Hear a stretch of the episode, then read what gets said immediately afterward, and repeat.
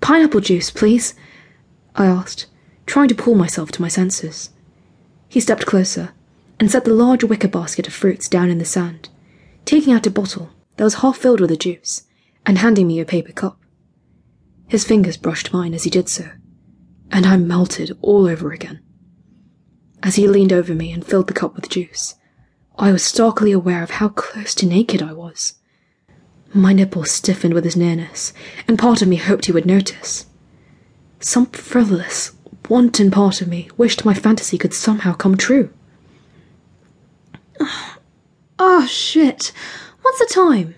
Dana asked, lifting her head and squinting over at us.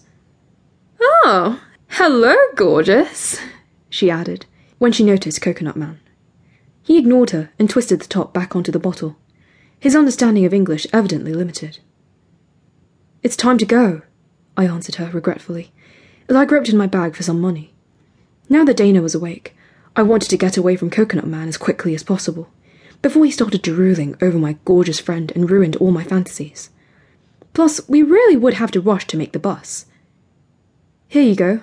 Thank you, I said, extending a $1 note I'd found towards Coconut Man. He was hoisting the large basket up. He looked down at me and smiled again, his eyes twinkling. No. My jeu's free today, for beautiful lady.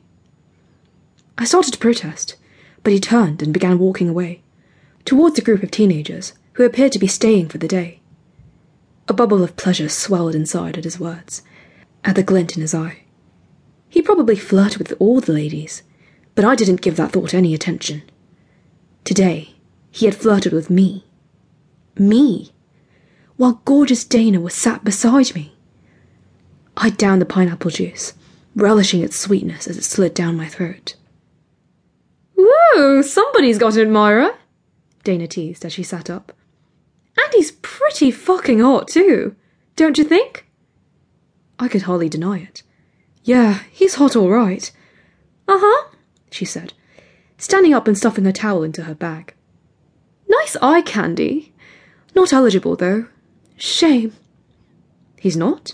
Why not? I asked, confused. We began walking briskly towards the path that would lead us to the bus stop. She laughed and shook her head, as if it was obvious. He sells fruit on the beach. He's not exactly going to have the funds to wine and dine a lady, is he?